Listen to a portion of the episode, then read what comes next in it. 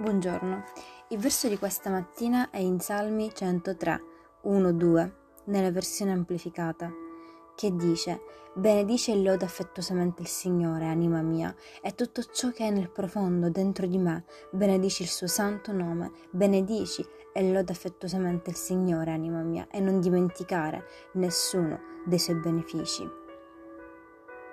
Davide era un uomo comune, con un cuore non comune Davide ha scelto di comandare la sua anima, che è il luogo di nascita dei nostri pensieri, emozioni e della personalità, per benedire il Signore.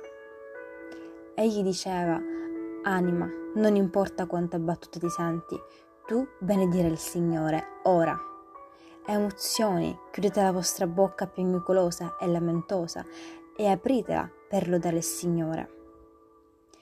La lode riformerà l'atmosfera nella tua vita. Amen. Che Dio benedica la tua giornata.